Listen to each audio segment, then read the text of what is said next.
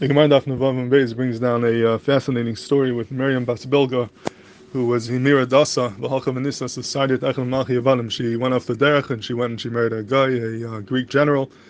And uh, then during the uh, Hanukkah story, she went into the, during the time of the Hanukkah story, she went into the Beis HaMikdash and she started uh, kicking and screaming screaming at the Mizbeach and she said, Lucas, Lucas, Ad Maser Tamachala Mainim Shal Yisrael V'yata Imad Alem She referred to the Mizbeach as Lucas. Rashi says Lucas is a wolf in Greek. Until when do you, are you just taking Klal Yisrael's money, referring to the Karbanis, and you do not protect them, you don't protect them from the Greeks. And when the Chachamim heard about this, they were very upset and they decided to punish her and her father's whole mishmar, and they put certain restrictions on, on her and on the father's mishmar, as we see in the Gemara. And um, and that's the end of the story. Then the Gemara has a question. The Gemara says, just because Miriam Bas Bilga did this Avera, why do we punish her father because of what she did? And the Gemara answers, we have a concept called Shusa Dianuka Beshuka or Avu or the Shusa Dianuka, the speech of a child in the shuk, in the marketplace, we could assume comes from the father or the mother. So if she spoke this way, we could assume that she picked it up at home, and therefore we punish her father as well. That's the uh, end of the Maisa. So a couple of questions over here. First of all, it's um, it's a little bit difficult to understand. When the Chachamim decided to punish her family, why did they wait until she um, went and she she yelled at the Mizbeach in such a terrible way? It's true that that's uh, something very terrible, but she did some pretty bad things before. She, in Mira Dasa, she went off the derech, she left her, her religion, she married a guy. L'chai, that should be enough of a reason to um, to punish her. Why did they wait until what happened in the Beis Hamikdash at the Mizbeach? Number two, it says uh, the Gemara stresses that when she spoke to the Mizbeach, she spoke in Lashon Hakodesh, but she said Lucas, Lucas in Greek. So why did she switch to Greek when she said Lucas, Lucas when she was referring to the Mizbeach as a wolf? And why why was it important for the Gemara to point that out that she said those words in Greek, even though the rest was said in Lashon Hakodesh? And uh, lastly, it's um, difficult to understand the, this concept of shusa dianuka b'shuka davud ime. Whatever the child says in the marketplace, we assume comes from the parents. It does, uh, you know, some things come from the parents, but does everything a child say come from the parents? How, how are Chazal so confident that what you said over here came from her parents? And what's the stress on shusa dianuka b'shuka, what the child says in the marketplace, b'dafka, as opposed to what they say elsewhere? Those are a couple hours over here on the Gemara.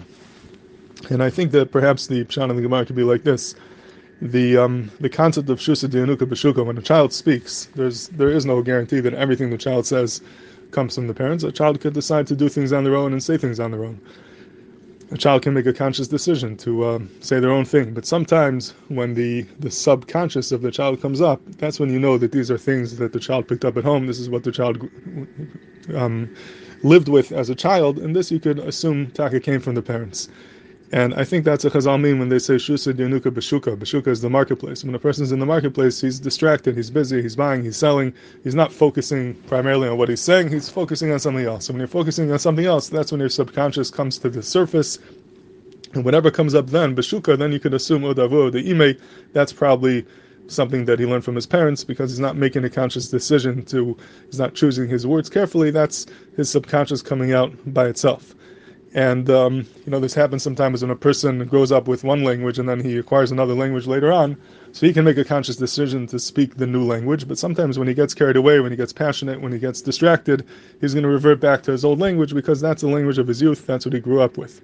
And I think that's what happened over here with Miriam Bas Bilga. Miriam Bas Bilga was not in the marketplace, but she was in the Beis HaMikdash speaking to the Chachamim. So she decided to speak in Lashon HaKodesh, that's the language that they, they spoke then.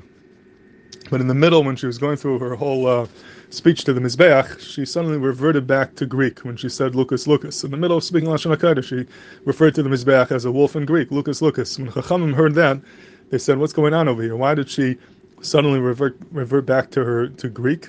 It must be that Greek is what she grew up with. She grew up with Greek at home. Her family was already close to the Greek culture, and she must have heard her father refer to the Mizbeach as Lucas, Lucas. This is something she, she heard from her parents. Her father would make fun of the Mizbeach and say these things and therefore, even though she was trying to speak Hebrew, but when she remembered the Mizbeach and it brought back memories of, of, home, she reverted back to Greek and she said, Lucas, Lucas. And when they heard that, they said, this must be the Shusa Dianuka Bashuka. This must be something she picked up from her parents. It's not her own thing. This is her subconscious speaking. And that's why they decided to um, to knas her father as well, because this was a raya that this is something that came from her parents. So I think that could be the Hezman, the Gemara, why in the beginning when she did these terrible things, she she left her religion, she married a guy. They didn't decide to punish her father because we don't have any proof that that's her father's fault. That could be her own decision, her, her own conscious decision. We don't have a proof that the father was responsible for that.